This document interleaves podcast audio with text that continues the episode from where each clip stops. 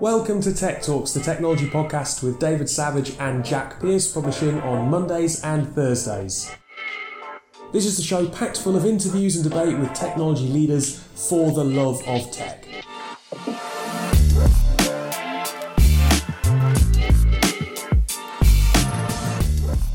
On today's show, we are talking to Richard Wheaton. He's the managing director of 55.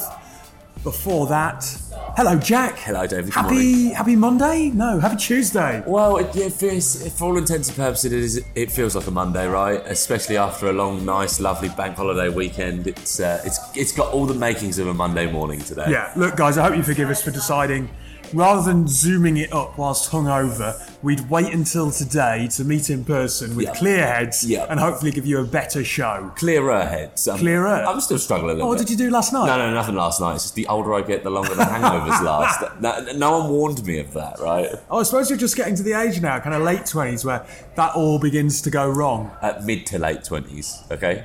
20.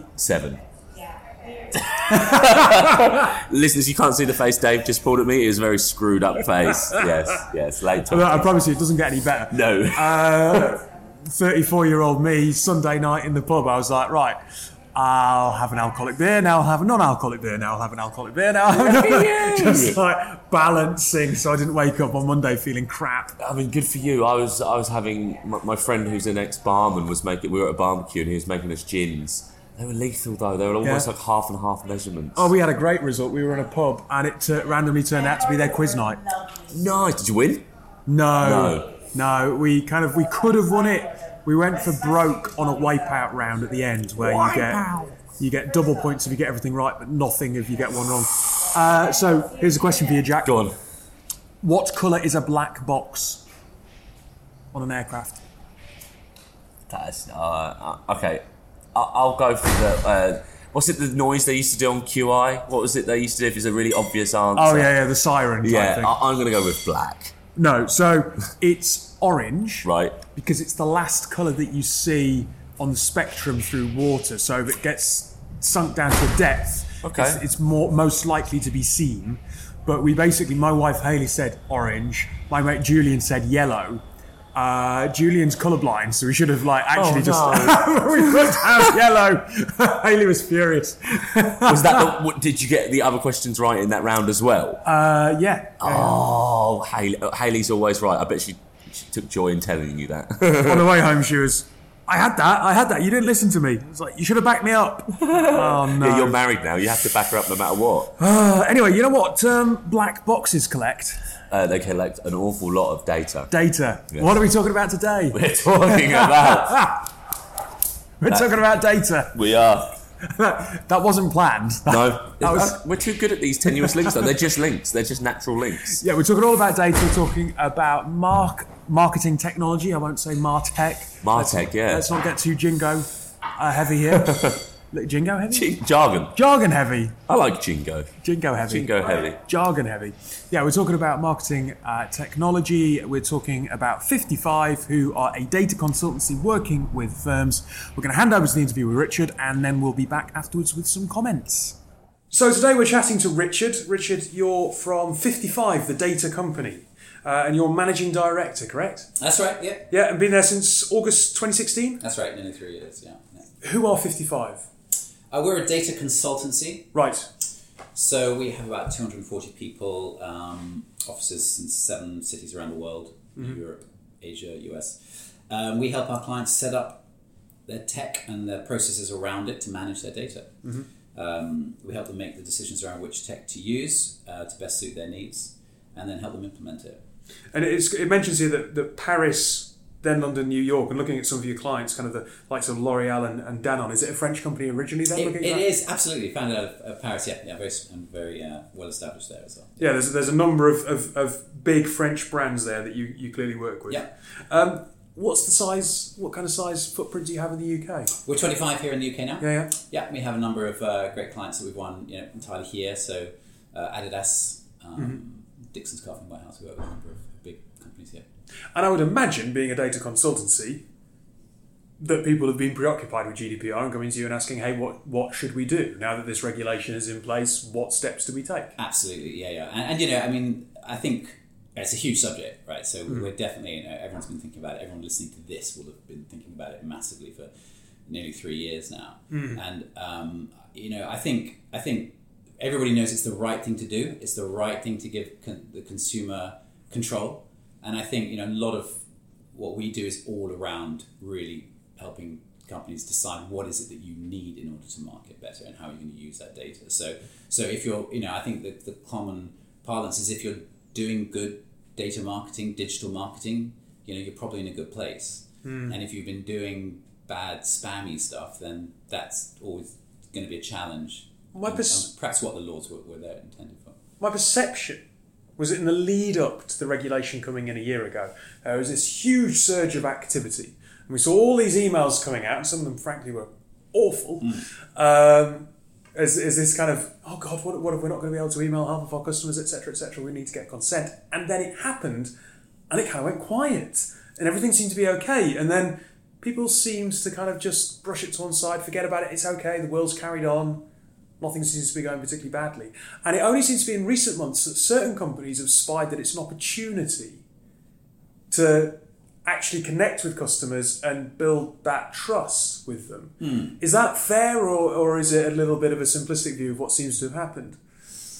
Um, I think that's that's a big question because I think it genuinely is different for each company. Right. Uh, I think you know it really depends where you're coming from as well in terms of what your whole culture was. It, it just seemed to suddenly drop off the radar once the regulation Yeah. had passed, and everyone seems to go, oh, okay, where, where they were panicking, panicking about it prior to the regulation. Yeah. It seemed to kind of be, okay, this is okay, the new norm, we're, we're fine with it. Yeah. So so the first thing you say is I think a lot of UK companies are still not compliant, and Right. and you know th- th- there's various surveys in the market.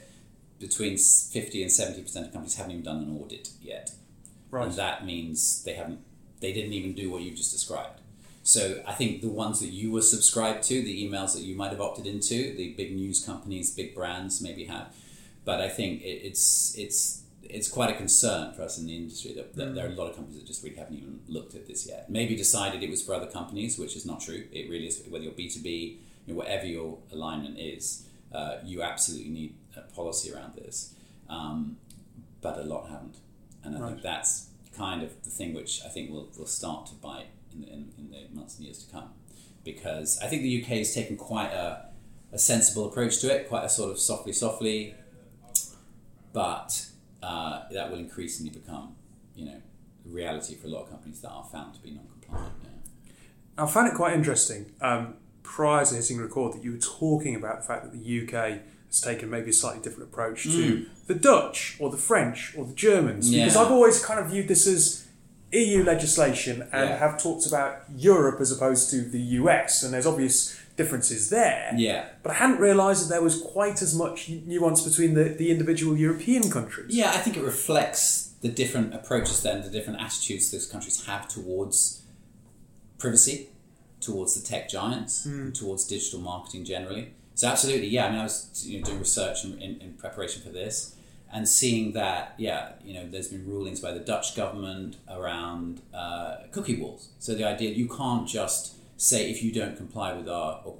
or, accept our cookie policy, you, you can't you can't come to our website. That's not that's not fair. That's not free uh, choice by the by the reader. What you need to do is comply with the cookie directives and then let people decide whether they want to allow you to give access to their data in certain ways. So it's quite a it's quite a nuanced and, and I think quite a liberal approach towards it. Um, again, just telling people get be compliant. You know, actually treat the consumer in the right way in the way we intended. Um, countries like France and Germany really being quite tough on the big tech tech players, so Google, and Facebook, you know, was, uh, have been received um, you know direct fines or notification that their the lack of transparency is an issue. And that I think really does address, you know, perhaps the way they're coming to it. And the UK is very different. You know, we're really, you know, the, the ICO has said a number of times our job here is not to impose fines, it is to get people to comply and to be writing, you know, the ICO head said at one point, you know, maybe a stiff letter will be enough to get people to kind of realise that they're out of line rather than going in there straight with a, with a fine. The, the big activity in the UK has been more around data breaches. So where a data breach has happened, and there's been some massive ones, then it's it's really, you know, gone and investigated those. And you mentioned, sorry, again, you mentioned that there was a case in Germany where um, spam emails were not to be considered as Yeah. consent, and In someone early- actually challenged that. Yeah, in the early days after the law came in, I mean, there was one case where a company had asked consent of someone, and that was deemed to be spam to to opt into their or remain opt into their email uh, newsletter, and the person said, "You're spamming me. You shouldn't have sent me a request to to consent," and the court upheld it, and they paid them fifty euros. Which is if it's one customer, fifty euros is not enough. If that had been a million customers, that would have been a million euro, uh, fifty million euros potentially. So, so that's a pretty draconian uh, um, interpretation. And of course, the interesting thing about your initial question is, of course, how these are interpreted in one jurisdiction then obviously has ramifications in others. So when that's decided, then then that can be interpreted in that way in other countries. And that must be interesting from a Martech point of view because um, a lot of these companies are, are cross border. You kind of don't think of, certainly the big tech companies, you don't think of them being in one country or another. They just provide this service and it's kind of available everywhere. And if mm-hmm. I travel to Spain or Portugal for a conference or holiday, I just assume that I'm going to get the same level of access to, I don't know, a, an Instagram or, or, a, or a Twitter for that matter. Mm-hmm, mm-hmm. So, mm. how how are companies responding to those challenges? Because I, I, I suppose that that must have changed the way that they advertise to customers, especially when customers are very fluid. Yeah, yeah. yeah. So, so look, and here's I should have said at the beginning, I'm not a lawyer. So if there's any lawyers in this, me that's not really what we're saying. So my view, absolutely, we're much more in the Martech space, but I think the way it's which it's being interpreted is fascinating because I think the EU and certainly the ICO in the UK has always been open. This is going to be in a there is not a set number of rules. It has not been written down mm. how you comply.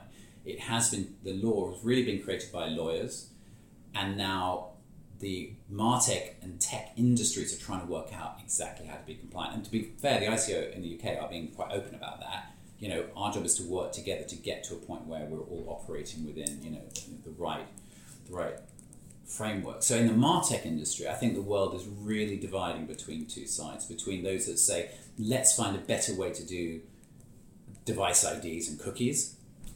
Device IDs being more of a sort of mobile type way of, of doing a cookie. Um, and others saying, let's just get beyond the whole thing of device IDs and think about how we should target people in a responsible way, which is perhaps more addressing their visible needs and not saying, I need to know where you live and what you bought before in order for me to be able to sell you something. Right. So you know, uh, so the more some people dig into, we just need to find a way to make the device IDs work. You'll have people on the other side of the argument just saying you're just it's still the same thing. You're still not really respecting people's wishes not to be tracked. So you're kind of damned effectively both ways. So I think that's an interesting debate. Obviously, I uh, TP two dot uh, two dot one, which is really Apple's new you know um, uh, policy on on first and third party cookies is is you know leading the way on how the industry is looking at imposing its own way of managing this this issue better. Out of interest, when you're dealing with your clients, have they had many subject access requests coming through? I, I was sitting uh, listening to a talk, I think by the DMA at Big Data World, and I can't remember the exact stat, but it was it seemed incredibly low from the number of actual requests that have been that have been submitted. No, I, I not a lot actually. Yeah, and again, it, it really just depends what the nature of your, your clients are, but not massive. No, no, no. And what steps are you advising that cus- that your customers do take if they get those? I mean, last night, uh, as part of a focus group experiment, I su- submitted about 50 subject a- access requests. I'm slightly nervous about what might come back, but uh, how, how are you advising people to, access, to, to kind of respond to those? Because they, they have 30 days, right? And it, it, it must be challenging for them. Well, to, to respond to those, I mean, the whole way in which a consultancy like ours advises a client is around having a whole set of policies around compliance and, and governance. So, um, you know, we- sorry, sorry to jump Yeah, in. There's, yeah, there's, yeah. there's no set format in which they have to present that data, is there? They just have to. It's more about speed. So Right, again, okay. Ms. Denham at the ICO has been very clear that they are very acutely aware of how speedily people respond, both to a breach, both to a request, and and to any complaint, and ha- but Mm-hmm. uh, saying that that's happened, and then how they actually formally respond, because her view is that shows how well you're set up. That shows Right. if you've got processes and compliance in place, then you must then you can respond quickly. And if you haven't got those in place, then that will explain why it's taking a long time to actually answer these, as you say, open, quite formulaic questions. You know, how did it happen? At what point? Uh, you know, what's how how documented is your process? And her view is, if you've gone through that documentation process, then you're kind of you're showing us that you have at least tried and you are at least Right. trying to improve your process. And if you haven't got those, then we're going to come after you. It's- It's, showing you have. And she's been very open about that. But again, I think that's a very British kind of approach to it. Very simplistically, it kind of sounds like uh, a, a maths GCSE where they're, they're rewarding you for showing you're working, whether or not you get the right answer. Well, I think again, I think it's it's it, it embraces the fact that we have, the law has not been, as it were, laid down. You Yeah. know, the, the, what you can do wrong has been laid down, not how to comply been really clarified. Yeah.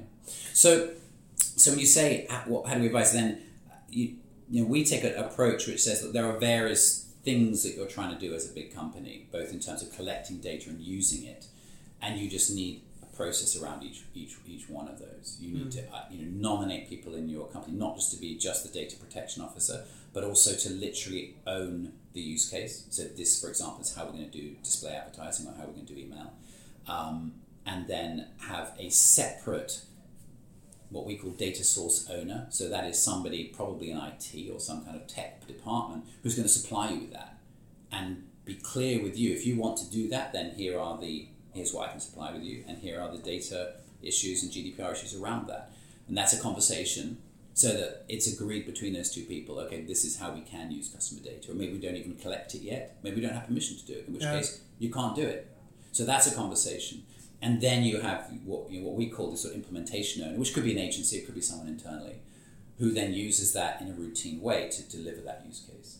And above all of that, you have a, a committee that agrees this is okay, I've read the doc- documentation, and it complies. So it's, it's, it's a lot of process. It's just it's, it's an interesting thought because obviously we talk to a lot of startups and scale ups on Yeah. this show.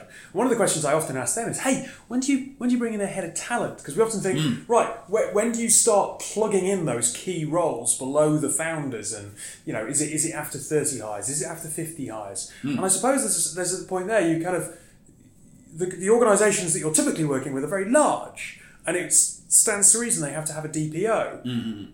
When does a when does a startup need to think about that? Should it be after five hires, ten hires, twenty hires? Does it depend on the organisation? From the first hire. Yeah. Yeah. I mean, if you're, if you're processing data as systematically part of your business, then you absolutely need to be a, Yeah, which most of them are.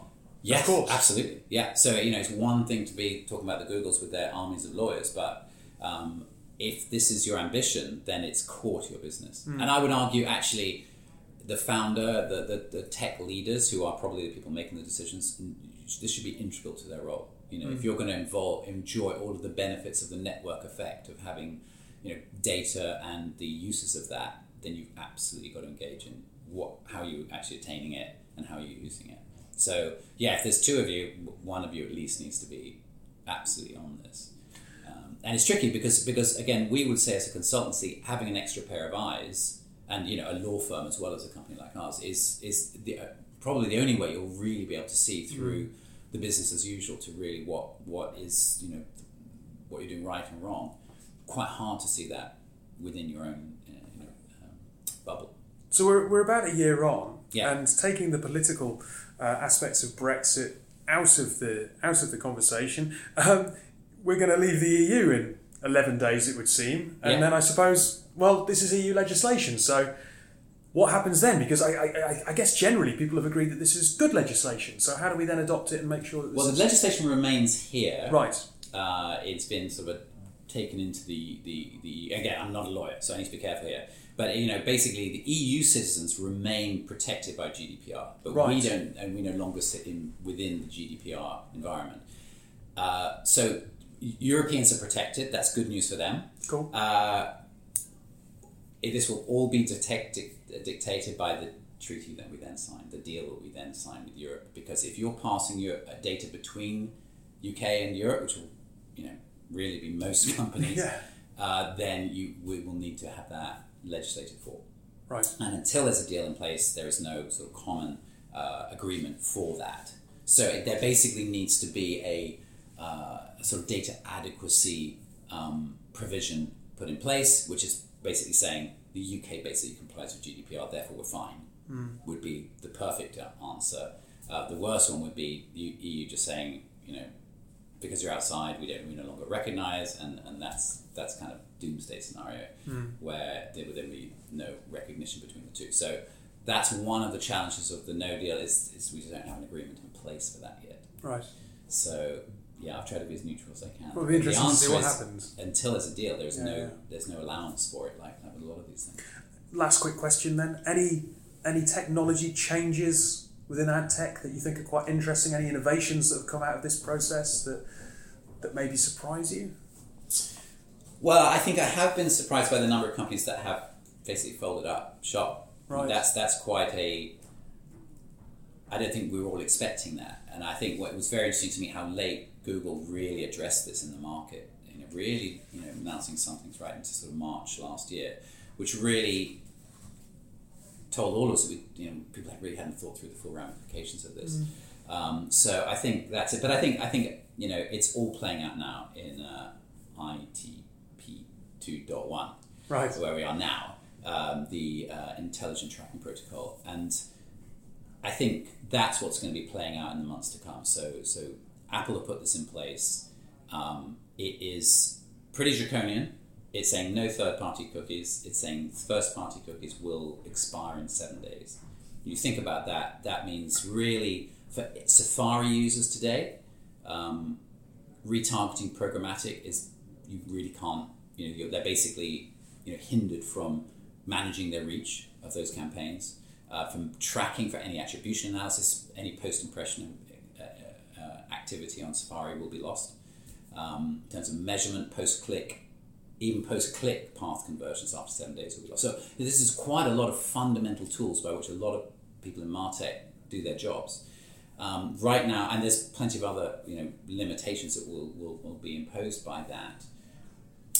And at the moment, actually, it's funny because on my way here, I just checked, and so at the moment, of all platforms, Safari is thirty percent of British UK browsing, but actually that's around ten percent of desktop I was going to say that surely is mobile driven. Fifty percent Yeah, yeah, yeah. mobile. So it's going to particularly affect mobile uh, measurement and tracking, Hmm. um, and probably higher in luxury, cosmetic, and you know banking type type industries. Um, but really, Google and Mozilla will have to follow this as well. I mean, now that they're setting this benchmark, it'd be hard for them to justify as to why they're not also complying with that that standard. And again, that will massively limit the tools. Which is why, again, I talked earlier about do people just try and find ways around it and just find other ways of, of getting IDs, or do they actually say, you know what, we're just going to market in a different way, which is what Apple are really saying uh, to people. As a, effectively, as a non-media company, it's easy for them to take the high ground, but they're really saying, why don't you market to people based on how good your product is and how well you know you how well the uh, the media, the publisher basically presents its inventory rather than this you know unsolicited tagging that we that, that people have been benefiting from. Well, look, Richard, I really appreciate you spending some time coming across here on Absolute pleasure. what is a cold and grey day, but thank you for, for sparing some time with us. Absolute pleasure. Cheers. Right, Jack, one thing before we dive into it, towards the back end of the interview, uh, Richard talks about Apple um, moving to ITP 2.2, which lowers the window for cookie deletion.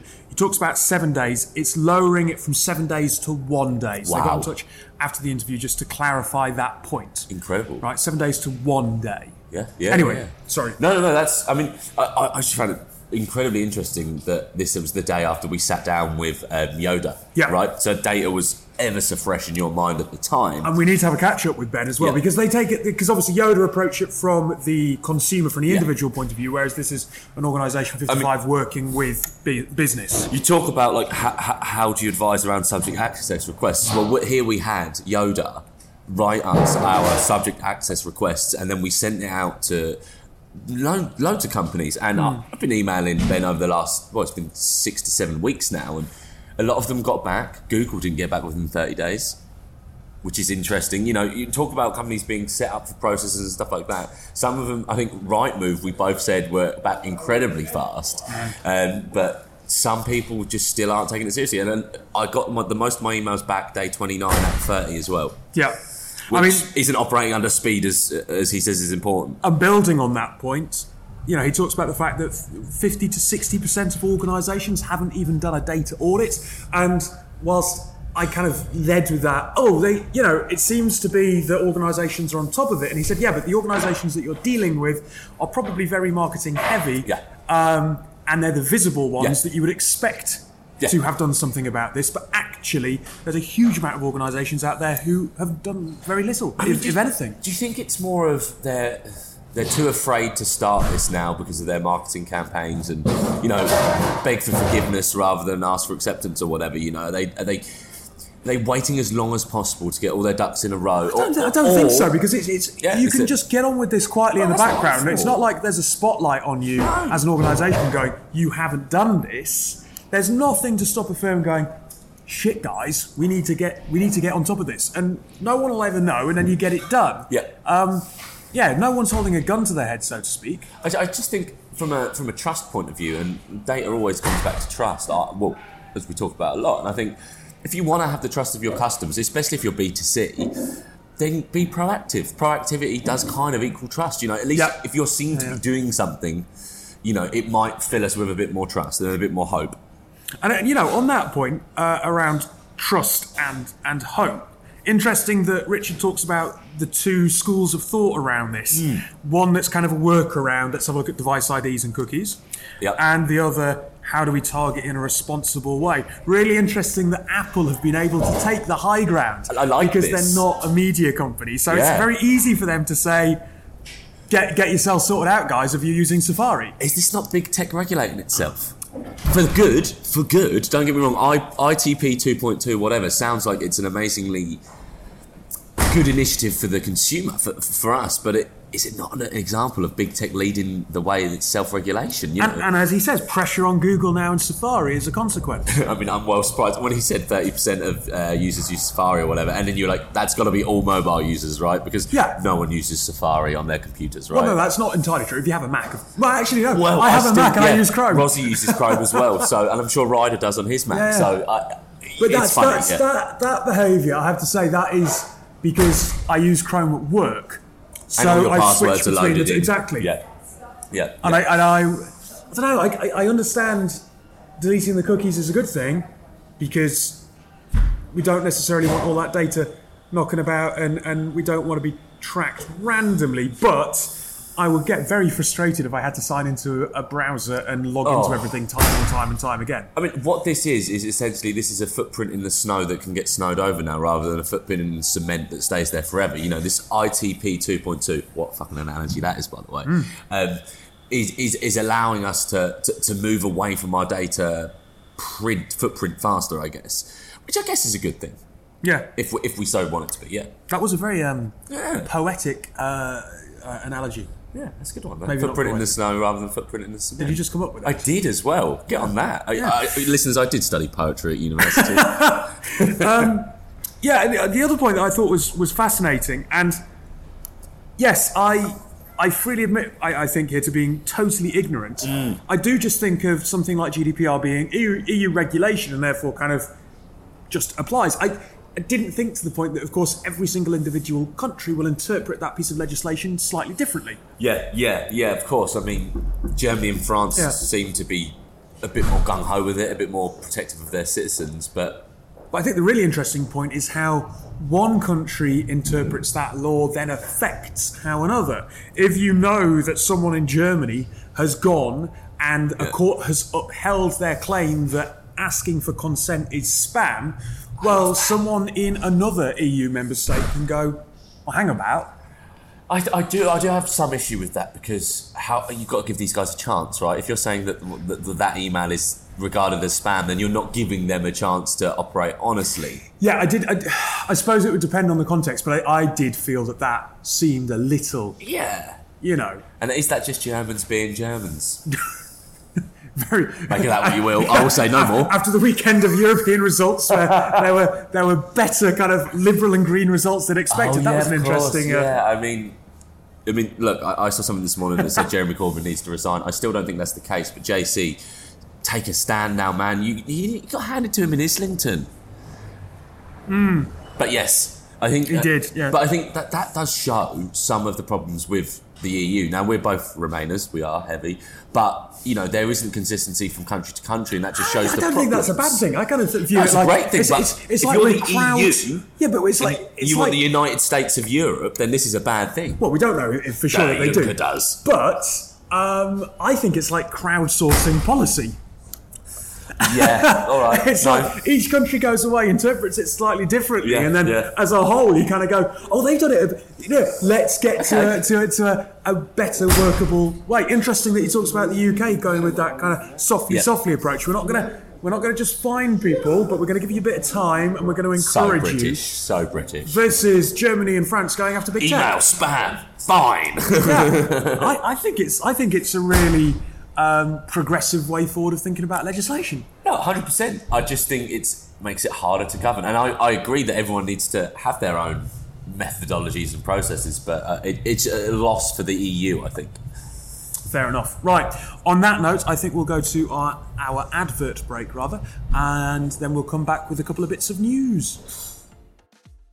Tech Talks are partnering with Alive and Kicking, a charity that set up businesses that manufacture beautiful sports balls across sub-Saharan Africa.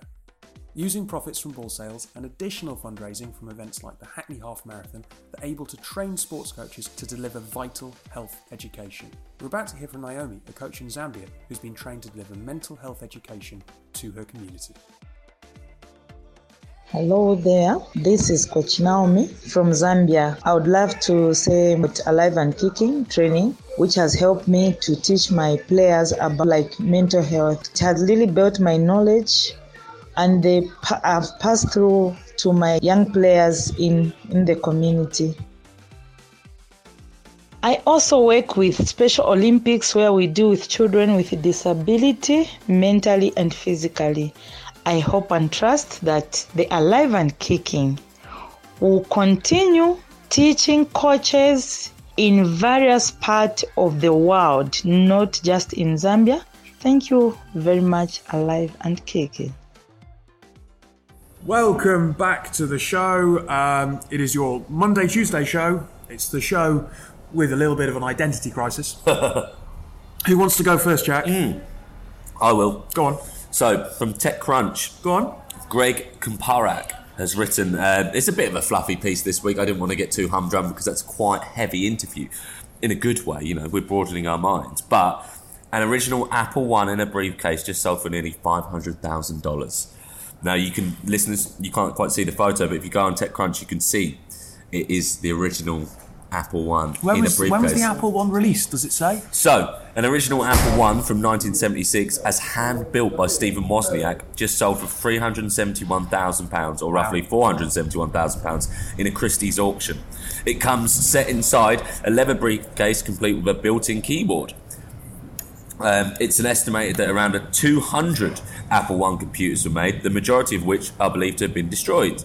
The enthusiast-run Apple One registry, known as 68 or so, still in existence. Uh, sorry, the enthusiast-run Apple One registry knows of 68 or so still in existence, of which the one being auctioned is listed as number 10. So, guys, upstairs at home. If you if you, if you bought you one of these suitcases, yeah, yeah. I mean, it's so funny because this is really reminiscent. I was um, I was back at Rosie's in Bures this weekend, which is a lovely little village, and there was a, a book sale and a bake sale going on at the local church. Over the road, we go to the church. Now, Dave, I found a full 2002 Premier League sticker book, Panini sticker book, every single sticker completed, right? Ev- everything in it. And I, I said to Rosie, it's 20p, I'm buying it. She went, you don't, don't buy that, Jack, it's just going to clutter it. Looks back at eBay, I got home, fifty pounds. Some of them go for. Wow. And I just thought this is this reminded me of you know if you've got an old Apple One Wozniak designed Apple briefcase laptop in your in your loft, don't give it to the church, guys. I, I, wonder, I, sell wonder, it. I wonder if on Antiques Roadshow or even Bargain Hunt, Wow. if you're with Tim Wonnacott Smith, Tim, Winnicott.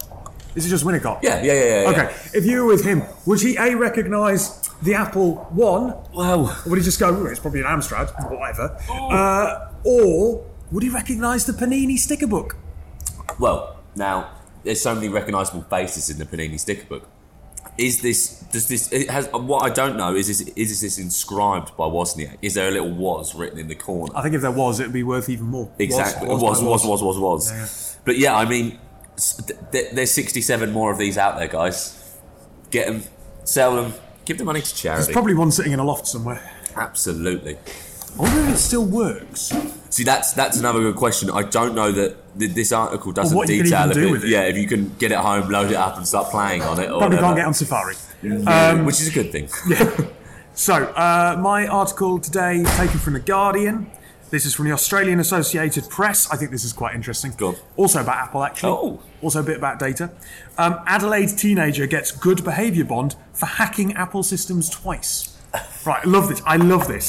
The court hears that the boy who hacked the tech giant systems when he was 13 and 15 was trying to secure a job with the company. I'm gonna- the, the, the article is very short, so I'll read the whole thing Yeah, out. yeah, yeah. Adelaide teenager who twice hacked Apple's computer systems had been placed on a good behaviour bond. 17 year old boy who can't be named hacked the tech giant systems first when he was 13 and then again when he was 15. He came to the notice of the authorities after the second incident when Apple contacted the FBI, which in turn contacted the Australian Federal Police. However, prosecutors told the youth court on Monday the company suffered, suffered no loss or damage as a result of the hacks. That's the good. court also heard that the boy had been motivate, motivated by his desire to secure a job with Apple. He pleaded guilty to several counts of unauthorized modification of data and was placed on a nine month good behavior bond. No conviction was recorded. He didn't do anything harmful to Apple. Nope. He was trying to get their attention. He did. I bloody love it. I think this this kind sure. of intuition and thinking outside of the boxes needs to be rewarded. Now, I'm not expecting Apple to keel over backwards and go, "Yeah, come be our CTO, mate. You're clearly talented." They should put him on some kind of program or something. If Apple aren't, Microsoft should. You know, like, come on, pick him The up. boy, the boy should look. I'm, I'm not sure that we should advocate. Yeah, go out and hack an organisation to get a job. I Yeah, no. but No. from a, from a pure um, Talent. yeah, ingenuity Yeah. and resourcefulness. I mean, Aren't those portraying traits uh, that a company would cherish and could be honed in a positive way? Like when we had Divink on the show, we we had Jay a little while ago, Yep. and he went off and he basically set up a racket Yep. selling stolen computer equipment from Yep. school. yep. Not something you'd encourage, but showed some wonderful traits that his teachers picked up upon and moulded it in a better way. And now he's a really successful entrepreneur, giving other kids an opportunity. I think there's an element of there's a synergy here between Yeah, that and this. I mean, Jay, Jay cites his business studies teacher, or who, he wasn't even his business studies think it teacher, was was he? or It was- or something. well, it was a teacher at Yeah. school who said, "Look, come on, let's let's harness this." And I think this kid needs to find a mentor like that. Now, there would already be someone looking for, looking He's, out he's a for him. 17 year old kid. Yeah. He hacked Apple when he was 13 and 15. You're not going to make the best decisions No. in No. your mid teens. No, God, I mean, I I tried to hack into a friend's Bebo account at 13, let alone the whole platform. You hacked into Bieber. No, no, no, no. I tried to hack into my friend's account to How pretend to be get? them. Um, I didn't. I, I didn't know their secret answer or password, so that's how thick I was as the 13. It's not really hacking, that's just. No, it's not hacking at all. guessing. Yeah, it's just trying to log in to share the love of myself. Do you remember doing that on Bebo, sharing the love? I didn't really ever use Bebo. Uh, I suppose you're. I was that in between generation because It Bebo kind of kicked off for us. But MySpace, followed by Facebook. yeah, yeah, Bebo. MySpace. Yeah, Mm. my, did you ever create your own skin on MySpace? Did you make? Oh, I did. I was that sad. Would you have your own skin on Fortnite if you had Fortnite? Uh, no, because they're the only part of the game that you have to pay for. Everything Is it? else on the game is free. The skins are what you pay for. Yeah. Yeah. So no, I wouldn't. I wouldn't. I, I spend all my money on FIFA Ultimate Team like a right loser, like a proper teenager should. To be fair, my, my, my um, kind of my skin these days is Converse rather than like you know that's that's where I Your like brand? My yeah Yeah, I tried on some Vans at the weekend because my old Converse were a bit torn and knackered. I'm not I'm not cool enough for Vans. Mate, I'm, I'm too old. I'm, I'm Levi's and Adidas. Anything outside of that brand wise, I just struggle to trust Yeah. anymore. I know my comfort levels and my fit. I'm You, quite a have got to portray person. brand Jack. Yeah, exactly, and that's Levi's and Adidas. So anyone listening from Levi's or Adidas or Converse for Dave, get in touch. Yeah, there you go. Right, on that note, um, I think we'll go and leave our lovely listeners to their Monday, Tuesday day. Yes. And we'll be back with you on Thursday, which will be Thursday, not Friday.